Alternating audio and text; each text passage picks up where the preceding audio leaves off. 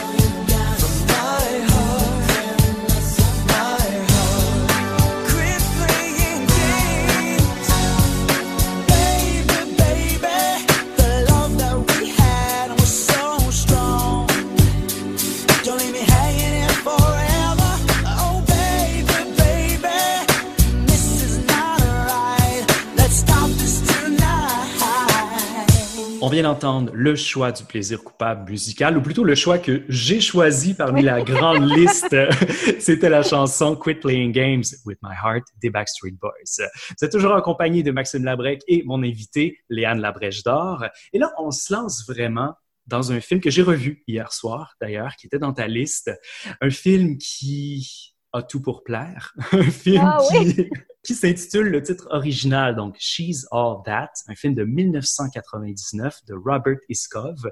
Euh, en français, Elle a tout pour elle, mettant en vedette, et je trouvais ça fascinant de voir à quel point il y avait des comédiens et comédiennes épatants là-dedans quand même. Oui. On a Rachel Lee Cook qui est un petit peu disparue par après, non? Hein? Un petit peu, des petits rôles à gauche, à droite, mais on, on la cherche. On la, On, on la cherche. Un peu comme Freddie Prince Jr. aussi, qui était au top de sa carrière, là, vraiment l'époque. À cette Euh, époque-là, oui, oui, il était on top of the world. T'étais-tu du genre à, à triper un peu sur Freddie Prinze Jr.? Non, mais moi, je le trouverais, je le trouvais trop propre. Moi, j'aimais mieux, euh, tu sais, je pouvais m'identifier plus à, mettons, Chad Michael Murray, OK! que je trouvais un peu plus Bad Boys. mais, mais genre, il y a- un charisme indéniable. C'est juste que moi, ça n'aurait pas été mon genre de gars euh, au secondaire. Ah, donc, c'est ça, t'étais pas comme euh, Sarah Michelle Gellar, euh, donc notre Buffini, évidemment, qui est mariée avec, euh, avec lui dans la vraie vie. Et oui. Mhm. Dans le film aussi, dans la distribution, écoute, on a Anna Paquin ou Paquin, Paul Oui, Walker. Hey, c'est Mhm. ça, Paul Walker qui fait un rôle. Walker. ouais. Oui, un très jeune Kieran Culkin qui fait le frère de Laney, en fait. Oui, ouais. Gabrielle Union, Matthew Lillard, Usher qui fait de la radio étudiante. Mhm. J'avais complètement oublié ça, mais c'est c'est fantastique. Donc, Hey, tous les éléments sont là pour du bonheur, tu comprends? c'est une recette gagnante dans la distribution à tout le moins. Et pour celles et ceux qui, pour une raison inconnue, n'auraient pas vu ce film, comment tu résumerais en gros l'intrigue de She's All That? c'est la version moderne conte de Cendrillon, d'une Mhm. certaine façon. Mhm. C'est le, le, le beau gars de l'école qui va finalement euh, voir au-delà des apparences et tomber en amour avec la fille un peu champ gauche, euh, pas tout à fait populaire, mais qui va lui apporter beaucoup plus au final qu'une bimbo euh, de première de classe de reine de prom. Là. Exact. Ben oui, c'est tout à fait, c'est tout à fait ça finalement. Puis l'histoire, donc évidemment entre cette histoire d'amitié qui va devenir une histoire d'amour euh, éventuellement, mais qui commence Merde. pas du tout comme ça, tu sais, entre Zach et Lainey, parce qu'au départ c'est un pari, bien entendu. Zach euh, qui vient de se faire laisser par euh, bon Taylor, qui est sa petite amie, son meilleur ami qui est Dean, interprété par Paul Walker, lui choisit n'importe quelle fille et donc Zach doit euh, la rendre très populaire en six semaines et qu'elle devienne donc la reine du bal. Alors c'est ça le défi, mais c'est Mhm. évidemment un pari bon qui est pas tout à fait éthique, on va se le dire, mais il va il va se laisser prendre à son propre jeu. Et c'est c'est drôle parce que ce genre de film-là a tellement été repris, parodié de plein de manières aussi. Je pense à pas encore un film d'ado où on souligne les traits communs, caricaturaux des films d'ado là-dedans vraiment.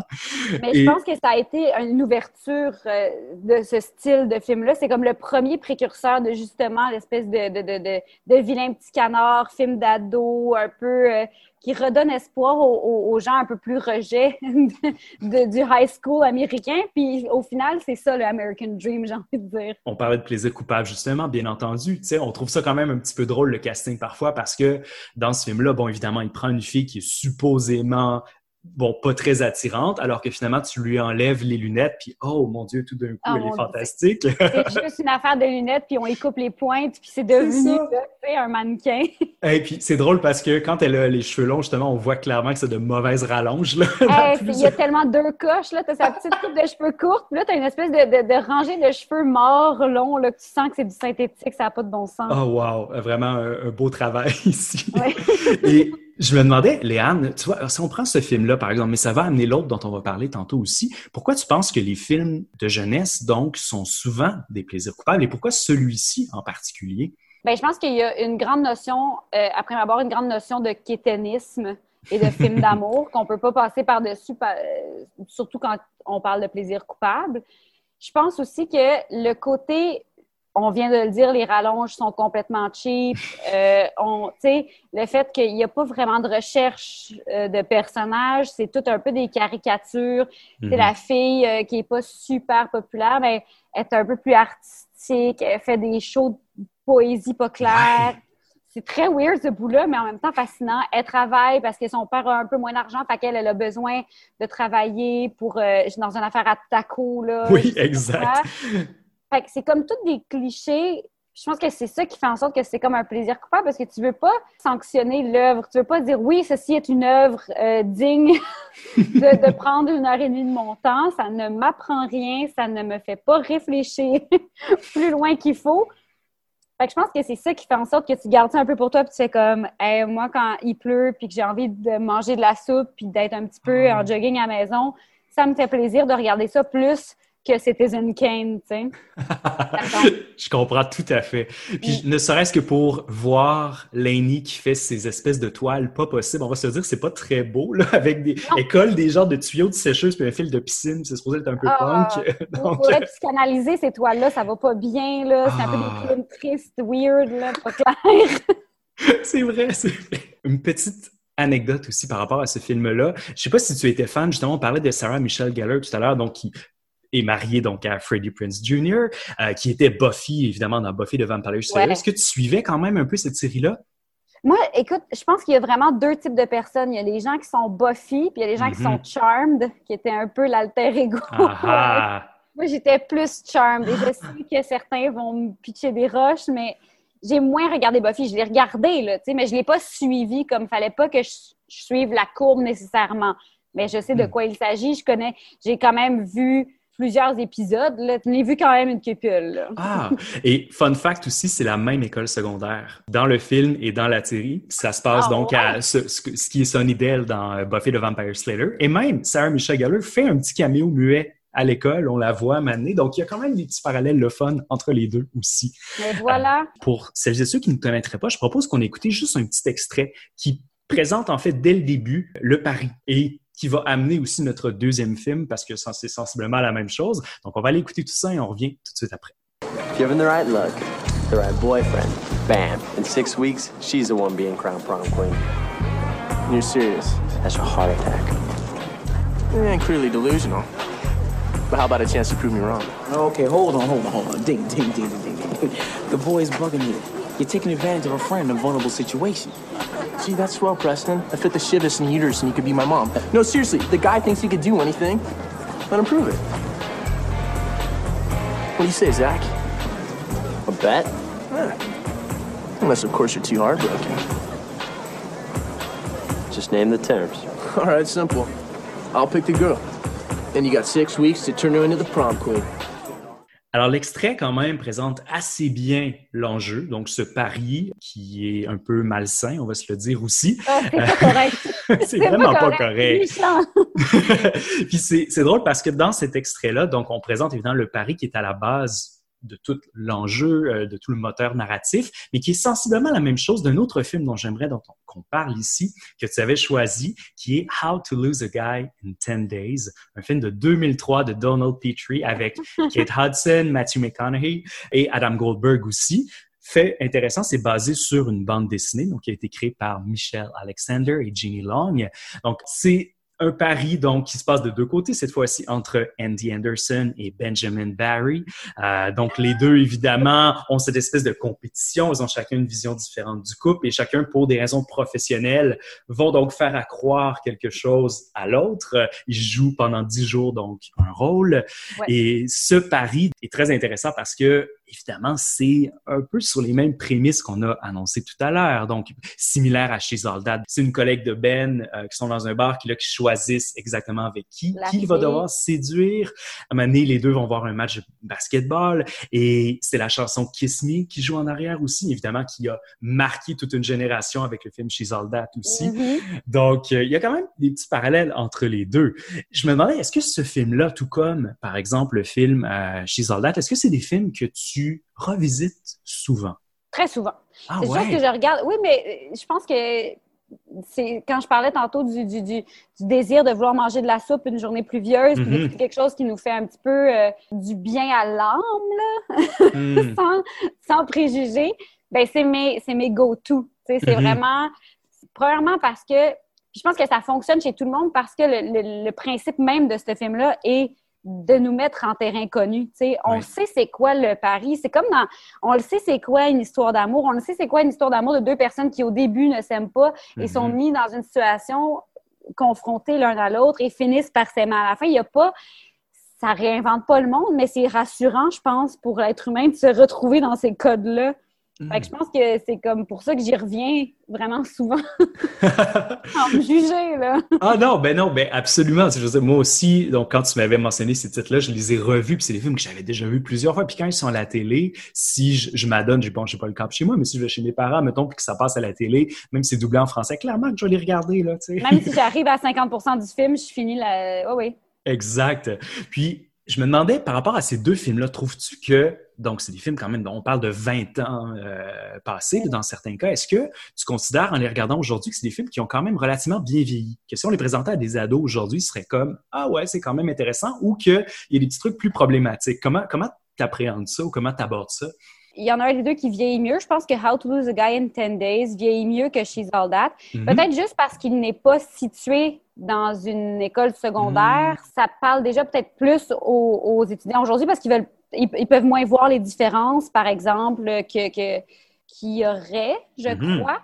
Puis aussi, euh, ne serait-ce que cinématographiquement parlant, puis là, je, sors un très gros mot pour ces deux films-là, là, mais je trouve qu'il y en a un qui se tient comme plus. Là. Je trouve que l'enrobage de How to Lose a Guy in 10 Days a un petit peu plus de bon sens que euh, She's All That. Mais j'avoue que je, je pense même que c'est des meilleurs trucs que ce qui se fait présentement. Euh, mm-hmm. J'ose être une vieille personne, puis de le dire. À part, mettons, en même temps, je regarde pas tant de choses pour adolescents, mais de, de, ce que je prends des fois aujourd'hui, je fais c'est comme des pâles copies de ce qui a été fait à cette époque-là. Puis des fois, on dirait que c'est même moins. Euh, c'était pas correct là, de faire des paris sur des filles soi-disant laides pour essayer de les rendre populaires, je comprends. Mais il y avait comme quelque chose d'assumé là-dedans qui est de moins en moins assumé parce que de plus en plus euh, camouflé. Ah, c'est pas tout à fait correct de dire ça. Oups, faudrait peut-être pas qu'on aille là. Faudrait pas que les jeunes, on leur donne envie de parler des filles comme si c'était des objets. Faudrait pas qu'on leur donne mhm. envie de parler des gars comme si c'était des niaiseux. Tandis qu'il y avait comme une plus grande liberté euh, à cette époque-là c'est correct qu'on soit passé par-dessus. Mais je mhm. trouve que tant qu'à aller dans ce genre-là, puis tant qu'à aller dans ce, type de film-là, puis ce type de personnage-là, je trouve que c'était plus assumé dans le temps. On a ce genre du, de, la comédie euh, romantique, le, teen movie aux États-Unis, puis je veux dire, c'est tellement, tellement codifié. Puis nous, bon, forcément, on a grandi avec ça. Puis je me posais la question, est-ce que ça l'a bien vieilli? Est-ce qu'on a encore du plaisir à le voir? Absolument, tu sais.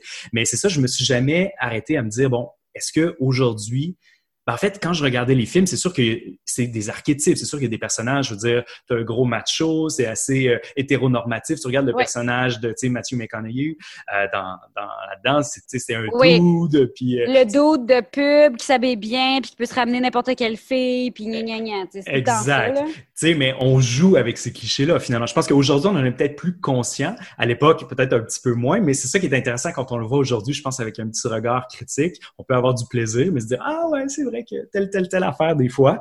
Mais ce qui est fascinant aussi avec, avec le casting, bon, un casting qui fonctionne très bien avec Kate Hudson, puis euh, même Matthew McConaughey qui à l'époque, c'était, je veux dire, c'est avant qu'il commence à faire des films plus sérieux aussi. Je veux dire, c'est quand même drôle parce que bon, il y a cette fameuse scène où il se met en chess dans le bureau, puis là, t'as comme les femmes qui sont ouh, ouh, ouh qu'il est, qu'il est séduisant. Il n'y a pas un film de Matthew McConaughey à cette époque-là où il n'y a pas une scène où il se met en chess dans un bureau. Exact. tu sais, puis je sais pas si tu connais d'ailleurs la, petite émission Between Two Ferns, euh, qui, où tu as un épisode absolument hilarant justement où bon Zach reçoit euh, mhm. Matthew et puis euh, il lui dit ah tiens tu portes un chandail aujourd'hui, en faisant référence à cette mm-hmm. époque, justement. Bon, évidemment, avant que ben, tu te mettes à faire des films plus audacieux comme Mud ou Dallas Buyers Club et qui s'est transformé un peu en tant qu'acteur, c'est quand même un film qu'il, je crois, ne renie pas non plus. On est quand même dans euh, un film qui a marqué une époque, un film avec une trame sonore quand même intéressante. J'avais, mm-hmm. écoute, j'avais gagné le CD de la trame sonore à un party de Noël jadis et je, l'écoute de temps en temps en voiture. Mais je comprends, je comprends, c'est très bon, c'est des très bons choix. Et en terminant, en fait, je me demandais par rapport à ces deux films-là. Tu m'as dit que tu revisites ces films-là quand même très, très, très souvent. Si on devait les refaire aujourd'hui, Est-ce qu'il y a des éléments, tu dis, à ah, ce film-là pourrait être refait complètement? Aujourd'hui, on pourrait en faire un remake, ou tu dis, il y a peut-être des choses qui passeraient moins bien. Est-ce que tu trouves que ça, ça l'a bien vieilli? Si on devait le refaire, comment, comment on pourrait le faire finalement? Moi, je pense que ça se ferait. Je pense que ça mm-hmm. se ferait autant l'un que l'autre. À partir du moment où c'est bien réfléchi, puis ça, on, on enlève un peu ce qui est qui est too much, euh, ce qui est too much dans tous les niveaux. On peut mhm. en enlever un petit peu, puis travailler la patente. Mais je pense que oui, ça se fait. Puis je pense que ça se fait même bien plus qu'on pense sous nos yeux et fréquemment. premièrement, on n'aurait jamais eu de glisse s'il n'y avait pas eu de ce genre de truc-là à la teen movie, tout ça. Euh, beaucoup, beaucoup de choses que je, je vois ou que je, je, je, regarde des bandes annonces ou que je j'entends quelqu'un parler de quelque chose, d'un film pour, pour ado ou whatever, que je fais, mm-hmm, c'est les mêmes codes, c'est les mêmes archétypes, c'est les mêmes personnages, on les transpose dans d'autres univers. On mm-hmm. peut tourner la, la manivelle vers le haut ou vers le bas en termes de, de est-ce qu'ils sont plus colorés, moins colorés, plus corrects, moins corrects qu'ils l'étaient à l'époque, mais je pense quand même que c'est des choses qu'on voit vraiment sous nos yeux très fréquemment. Fait que je mhm. pense qu'on est plus, on, est tous plus en train de regarder chez Soldat qu'on pense. Complètement. Mais tu sais, quand, quand tu as une formule qui fonctionne, ben c'est sûr que ponctuellement, elle va être ramenée, évidemment, qu'on s'en rende compte ben ou pas, mais oui, tout à fait.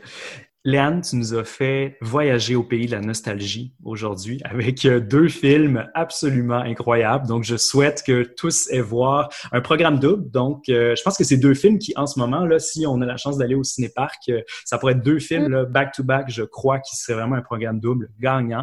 Ben il y aurait du monde, il y aurait du monde. Et j'en suis certain. Donc, vraiment, merci de nous avoir partagé ces plaisirs coupables. Ça a été un grand plaisir. Ça me fait très plaisir à moi aussi.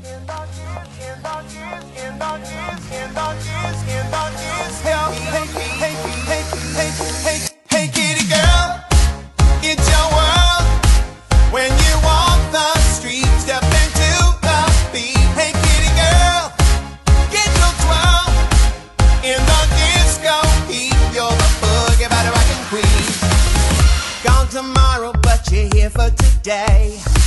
Catch walking like the world is your wrong, wrong way. People say that when the dog is away, kitty cats are gonna come out and play. Hey, kitty girl,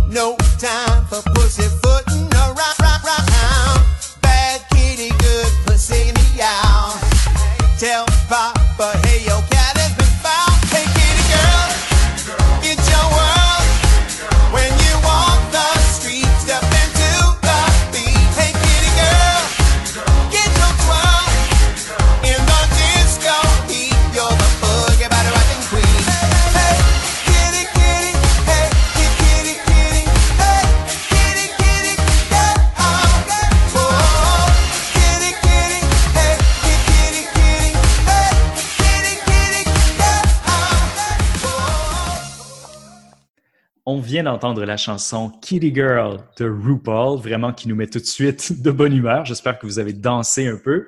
Et sur cet air euh, hautement énergique, je reçois ma dernière invitée pour aujourd'hui, Rosemary Perrault. Bonjour, Comment vas-tu? va bien toi? Ça va très bien aussi. Merci d'avoir accepté mon invitation. Ça me fait grand plaisir de te recevoir à Xanadu, nos plaisirs coupables. Ben, merci beaucoup de l'invitation. Tu es comédienne déjà. Tu es originaire de Trois-Rivières d'ailleurs. On a pu te voir à la télé, entre autres dans Le Monstre, 30 vies, dans plusieurs vidéoclips, euh, au cinéma également, dans des œuvres extrêmement variées. Je pense au faux tatouage, Genèse, La chute de l'Empire américain, Une manière de vivre de Micheline Langto, que j'avais, d'ailleurs, c'est là qu'on s'était rencontrés. J'avais animé le Q&A lors des derniers rendez-vous Québec Cinéma avec toi. Oui. Entre autres, le film Avant qu'on explose et tout récemment Flashwood de Jean-Carl Boucher.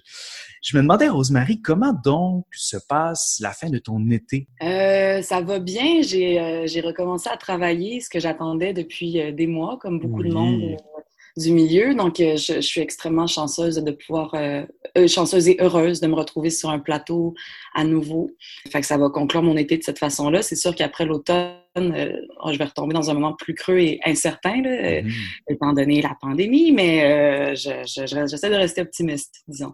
Tournage avec les nouvelles mesures de distanciation, comment ça se passe? Est-ce que c'est un certain frein à la création ou au contraire, vous réussissez à être quand même faire preuve d'innovation? C'est un peu des deux. Je- je- dans- ce cas-ci, c'est un, projet cinématographique qui se Mhm. prête bien euh, au contexte du 2 mètres, je dirais, étant donné le- le- la nature du scénario. euh, Il n'y a pas eu trop de modifications à faire en termes de... On n'a pas eu à dénaturer le, film, je pense. Mhm, Euh, mhm. c'est sûr que c'est une adaptation technique, là, les masques, les visières, euh, on on n'y pense pas, là, puis on est des, quand même des, des êtres de contact et de toucher. tu sais, Fait que ça, c'est plus difficile, mais euh, là, ça fait à peu près huit jours qu'on a commencé le tournage, puis ça, sais, dès la troisième journée, on avait comme pogné un beat, je dirais, donc euh, ça se passe bien. Oui, ça se passe OK. bien. Ah, on est quand même capable de s'habituer à plein de situations, donc euh, tant mieux si c'est le cas ici. Rosemary, quand je t'ai invité à l'émission, euh, je t'avais posé évidemment la question qu'est-ce qu'un plaisir coupable pour toi? Et c'est intéressant parce que tu m'as fourni en fait deux définitions qui sont, je crois, qui peuvent être tout à fait complémentaires. Est-ce que tu voudrais nous les partager?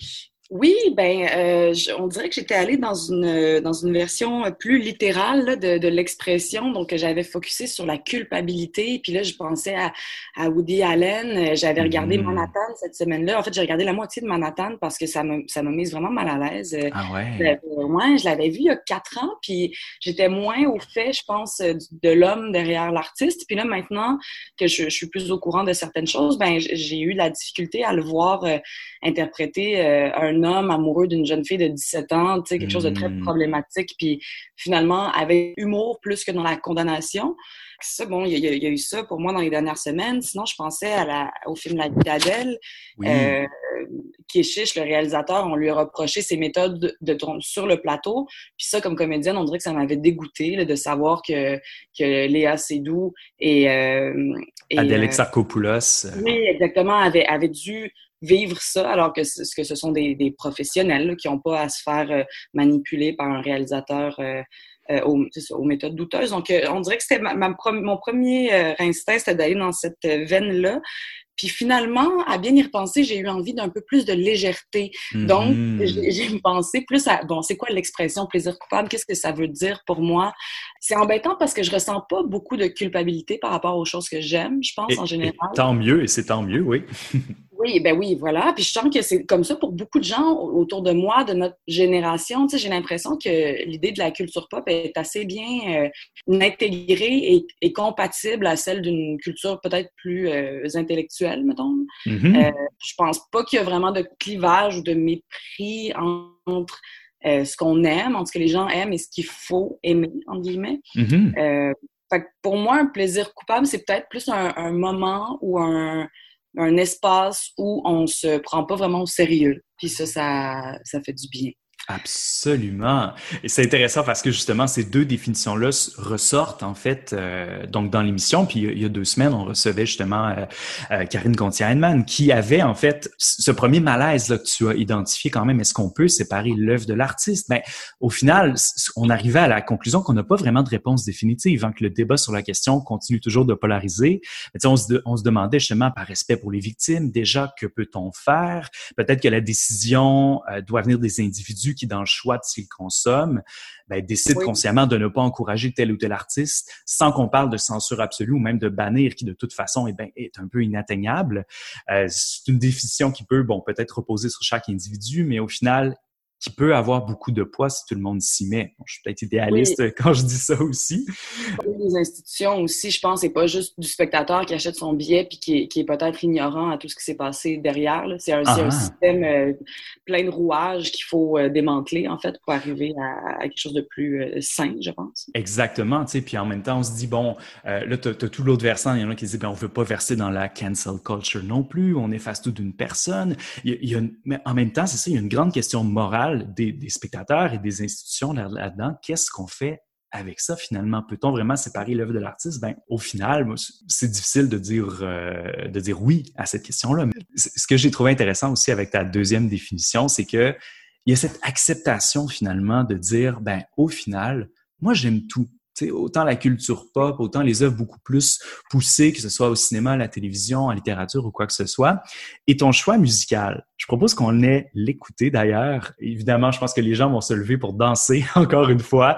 Une chanson absolument géniale qu'on va aller écouter tout de suite et dont on va parler juste après.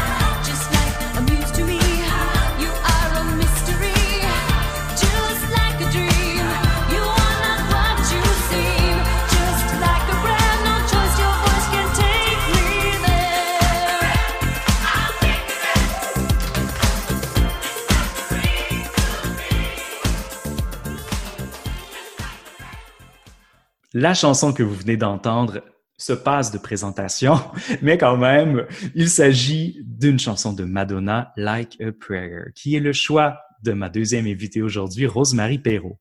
Rosemary, pourquoi déjà Madonna et cette chanson-là sont-ils un plaisir coupable pour toi? Euh, l'album des Immaculate Collection, la hmm. compilation qu'elle avait sortie, ça a joué beaucoup chez moi quand j'étais petite. J'ai vraiment des souvenirs de, de jouer au Barbie en écoutant cet album-là. Puis Like a Prayer, c'est ma chanson préférée de, de l'album et de Madonna, je pense. Ah ouais? Ouais, je, je l'aime vraiment beaucoup et je me tiens, euh, j'ai une grande passion pour le karaoké. Euh, je trouve que justement c'est un lieu, un espèce de lieu culte du plaisir coupable où on peut chanter et entendre des, des, des petites perles constamment, euh, toujours décalées et savoureuses et sans du tout de, sans jugement. En fait, il n'y a aucune honte, tout le monde y va à fond et euh, on, on se retrouve avec des gens qu'on connaît pas à, à, gueuler des paroles de chansons, euh, pas toujours bonnes. Je trouve ça vraiment merveilleux comme endroit. Et cette chanson-là, je, malheureusement, je n'ai pas une voix qui peut la chanter. Elle va quand même dans les hautes. Mm-hmm. euh, fait que je me suis jamais essayé à la chanter, mais c'est sûr que quand elle part, ça devient ma tune, tu sais, quand même. Puis c'est intéressant parce qu'au départ, tu avais mentionné la chanson Dancing Queen de ABBA, qui était en fait déjà un choix de plaisir coupable d'une de nos invités. Je pense que c'était à ma deuxième émission, c'était Manon Dumais qui avait parlé de ça. Donc, euh, c'était un excellent choix aussi. Ah, mais c'est dans la même veine, je pense. Là. Puis euh, Dancing Queen, si je peux juste en parler un, petit instant. Moi, je suis allée dans un collège euh, de filles, toute mon primaire, mon secondaire. Puis il y avait à chaque année une espèce de danse là, à Noël avec une mm. boule disco. Puis cette chanson-là euh, jouait tout le temps. Puis j'en dirais que j'ai comme un une belle image de, la gang de filles de 14, 15 ans qui chantent Dancing Queen. Tu sais, c'est, je sais pas, c'est super beau pour moi les moments que ça crée de, de, de, de, chanter des chansons aussi connues et populaires, mais dont on se tanne pas et qui ne se démodent finalement pas vraiment non plus. Je suis bien d'accord. Il y a comme un côté libérateur, en fait, dans ces chansons-là, quand on se laisse complètement aller. Alors, euh, ce sont deux excellents choix, vraiment. Ce qui nous amène au vif du sujet. Ton choix de plaisir coupable télévisuel. Et j'ai été, en fait, agréablement surpris quand tu me l'as dit. C'est une euh, série, donc, euh, créée par Richard Blémer il y a quelques années déjà. On parle de 52 épisodes de 45 minutes, diffusés sur les ondes de Radio-Canada entre le 19 septembre 2006 et le 2 décembre 2009. Il y a quatre saisons au total.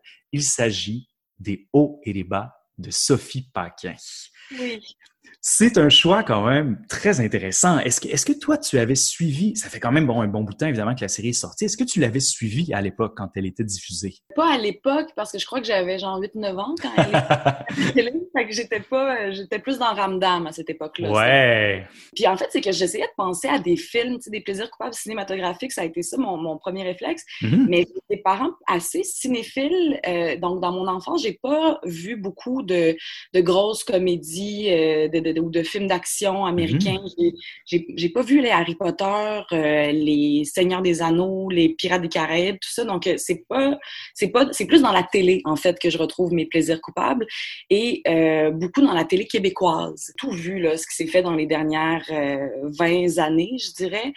Léo et les bottes de Sophie Paquin, je pense que c'est celle qui m'a qui m'a le plus marqué c'est sûr qu'en la regardant aujourd'hui, je l'ai regardée peut-être trois fois au complet, cette série-là, puis là, je serais, je serais due pour une nouvelle euh, écoute. C'est un peu décalé aujourd'hui. Il y a quelque chose dans la, dans l'esthétique, euh, dans la direction artistique, dans les décors qui est, un peu kitsch, mais la trame narrative et surtout le casting, ça, ça demeure euh, vraiment du bonbon là, encore à ce jour. Suzanne Clément, Marie-Thérèse Fortin, qui sont moi mes deux de mes comédiennes préférées au monde. Justement de Suzanne Clément. On avait Éric Bernier qui jouait le rôle de Martin, Élise Guilbeault, comme tu dis, qui est fantastique. Moi, c'était ma, préférée, en fait, euh, qui jouait le rôle de Estelle, cette comédienne, bon, elle a l'air un ah, peu immo, mais une grande diva, tragédienne, névrosée, comme tu dis, avec euh, Isabelle Vincent, donc directrice de casting, bon, caractère complètement explosif. Marie-Thérèse Fortin, qui est là-dedans, comme tu dis, qui est l'adjointe de Sophie, qui est très professionnelle, efficace, on l'aime donc bien. Vraiment, un casting qui est hautement conséquent. Et est-ce que tu savais d'ailleurs que les personnages Estelle et Louise ont eu droit à leur propre spin-off dans une série qui s'appelle Penthouse 5.0? Ah! Ben oui. Non, je savais pas ça. Créé encore une fois par euh, Richard Blémer, donc le même qui, qui, est derrière la série Léo les bas de Sophie Panquin, qui avait aussi fait bon Nouvelle Adresse, Le Monde de Charlotte. Ouais, il y a eu, ça n'a pas eu un succès aussi grand. On parle de juste une saison. Mais écoute, si jamais tu veux découvrir cette petite perle, donc Pentas 5.0, un spin-off vraiment avec le personnage de Élise Guilbeault et d'Isabelle Vincent, euh, c'est euh, magique. Donc, ah, ben, je venais là-dessus aujourd'hui, c'est sûr. Et pour celles et ceux qui ne connaîtraient pas les hauts, les bas de Sophie Panquin, en gros, comment tu résumerais cette série-là aux néophytes? Euh, en fait, on suit euh, Sophie Paquin, qui est jouée par euh, Suzanne Clément, qui est une agente d'artiste, une, une, agente d'acteur à Mhm. Montréal. Donc, on la suit tant chez elle avec ses amours tumultueuses. elle, elle hésite notamment deux hommes à un certain point, puis elle, elle va tomber enceinte de l'un ou de l'autre. On- on- elle ne le saura pas avant Mhm. un grand accouchement. Oui, on la suit aussi dans son, ça, dans son parcours professionnel. Donc, on la voit accompagner des actrices comme Élise Guilbeault. Puis c'est quelque chose, moi j'adore les, tout ce qui est euh, les films ou les séries qui dépeignent l'envers du milieu, l'envers Ah oui. cinématographique. Euh, J'avais beaucoup aimé la nuit américaine de Truffaut, euh, la série Appelez mon agent et le remake québécois, Les Invisibles. Puis donc, les, les hauts et les bas de Sophie Paquin, c'est vraiment dans cette veine-là. Fait qu'on on, on suit, c'est ça, des, des choses qu'on, que, à moins d'être dans ce milieu-là, dans la vie de tous les jours, qu'on ne sait pas que ça se passe comme ça, une relation entre un agent et son artiste. Et Mhm. euh, moi, je suis très proche de mon agente aussi dans la vie, donc je trouvais ça beau d'avoir accès à, à une série qui dépeint. euh, on, on voit tout, tout l'amour que l'agent d'artiste porte aux artistes, au milieu cinématographique.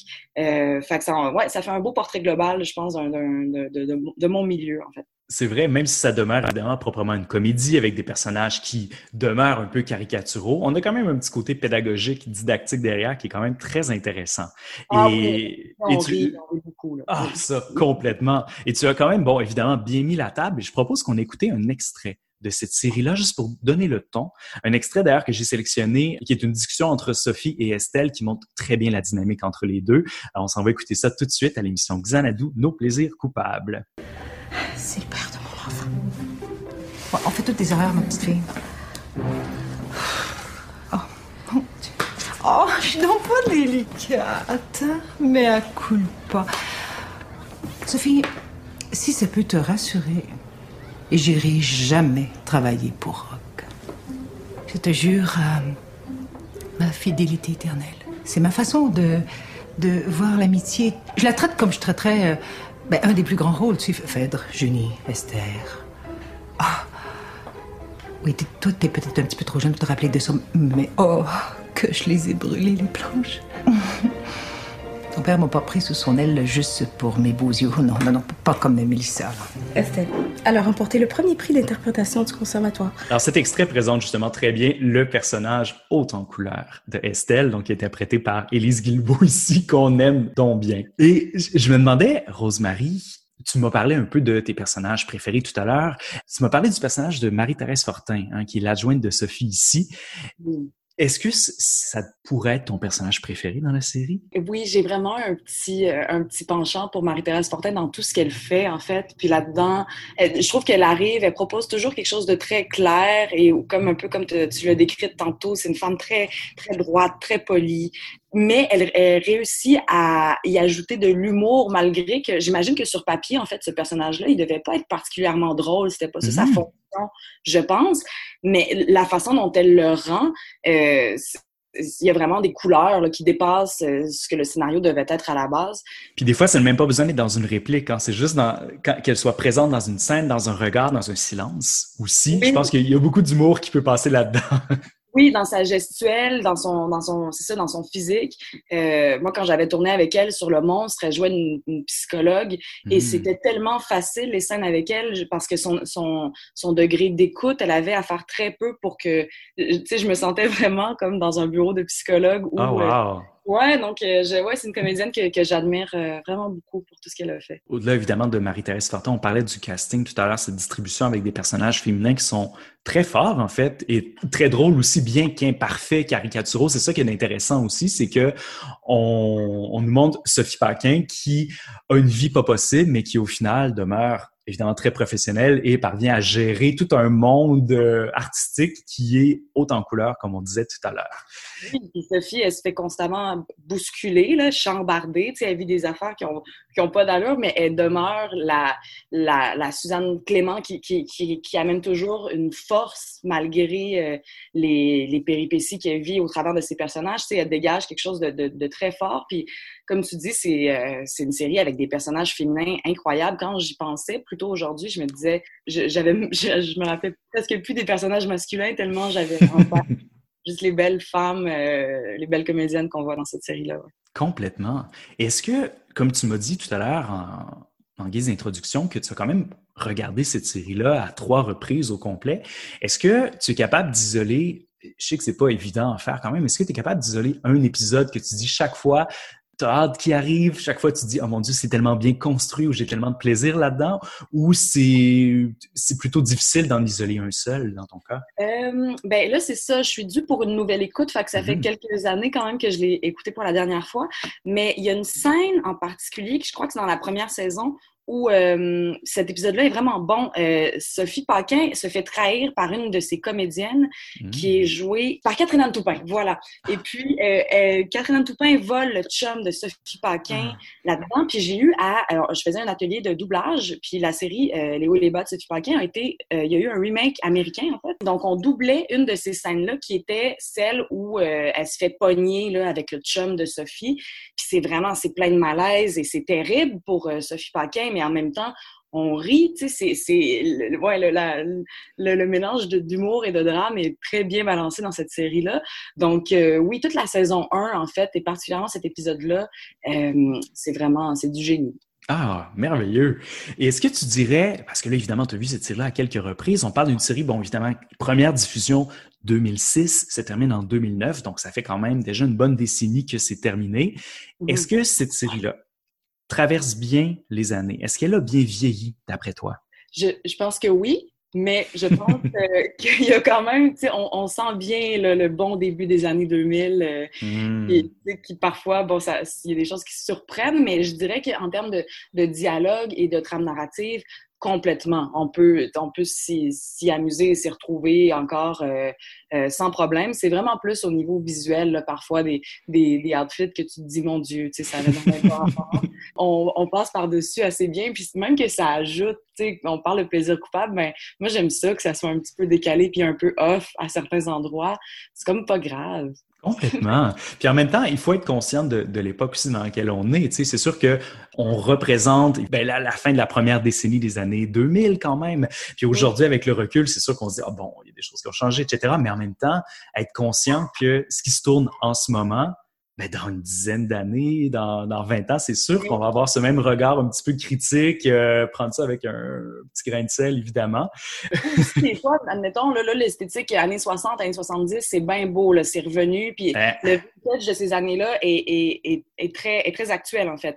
Peut-être que dans 10 ans, dans 20 ans, ça va être le vintage du début 2000 qu'on va voir partout, tu sais. Donc, euh, on devient toute euh, la belle époque de quelqu'un, puis on dirait que les années 2000, début 2000, c'est peut-être pas encore tout à fait ça mais, on, y arrive tranquillement. Exactement. Et en terminant, Rosemary, je te pose une question qui est peut-être un peu rhétorique, mais tu m'as avoué que tu consommais quand même pas mal de séries télé. C'est là que tu vas puiser même plusieurs plaisirs coupables. Considères-tu et je m'attends évidemment à la réponse que tu vas me donner, mais considères-tu qu'on fait de la bonne télé au Québec? Oui, mais oui, euh, ouais, j'ai vraiment, j'ai plein de coups de cœur euh, québécois. J'ai adoré, euh, j'ai adoré Série Noire, mm-hmm. Plan B. je trouve qu'on fait de plus, de plus en plus des séries, par exemple, Aveux, tu sais, tout Feu, les séries de, de, Serge Boucher, en fait. Mm-hmm. On fait de, la, de la télé qui qui va du côté du cinéma en termes euh, de qualité artistique euh, de plus en plus. J'ai vraiment l'impression que, que, bientôt, on n'aura plus rien à envier aux grandes séries américaines qu'on voit sur Netflix ou sur Crave. Tu puis je, je pense que c'est important de le prendre ce tournant-là parce que parce que c'est la série avec des plateformes comme celle-ci à travers le monde, elle, elle le niveau monte, le niveau est, est, de plus en plus important. Donc on doit on doit suivre euh, cette tangente-là si on veut nous aussi euh, faire des belles choses, mais je pense qu'on le fait déjà. Euh, tu as tout à fait raison. Je pense que la créativité est là et la qualité aussi, puis on réussit à faire des choses impressionnantes, marquantes, qui se démarquent même à l'international, qui sont achetées parfois aussi des, des concepts qu'on fait ici un peu partout. Donc, ouais, je pense qu'on peut effectivement en être très fiers. Et sur cette note positive. Je tenais à te remercier de nous avoir partagé vraiment tout ton amour pour la série Les hauts et les bas de Sophie Paquin, que tu vas sans doute redécouvrir euh, bientôt, ou sinon, à tout le moins, Penthouse 5.0 aussi, que, qui peut être oui, intéressant. vraiment, merci d'avoir passé du temps avec nous aujourd'hui, Rosemary. C'était un grand bonheur. Merci beaucoup pour l'invitation.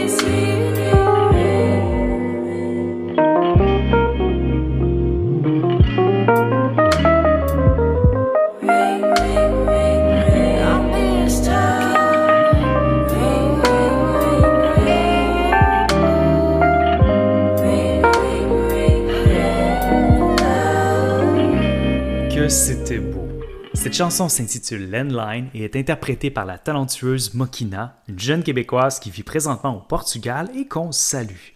C'est ce qui conclut la toute dernière émission de Xanadu Nos plaisirs coupables. Je remercie CIBL et mes deux invités d'aujourd'hui, Léane Labrèche d'Or et Rosemary Perrault, de même que la totalité de mes 36 invités depuis le début de cette folle aventure radiophonique. Vous m'avez fait découvrir des œuvres divertissantes ou redécouvrir certaines qui m'ont fait le plus grand bien. C'était Maxime Labrec au micro et je vous dis merci, cher public, et à peut-être une prochaine fois.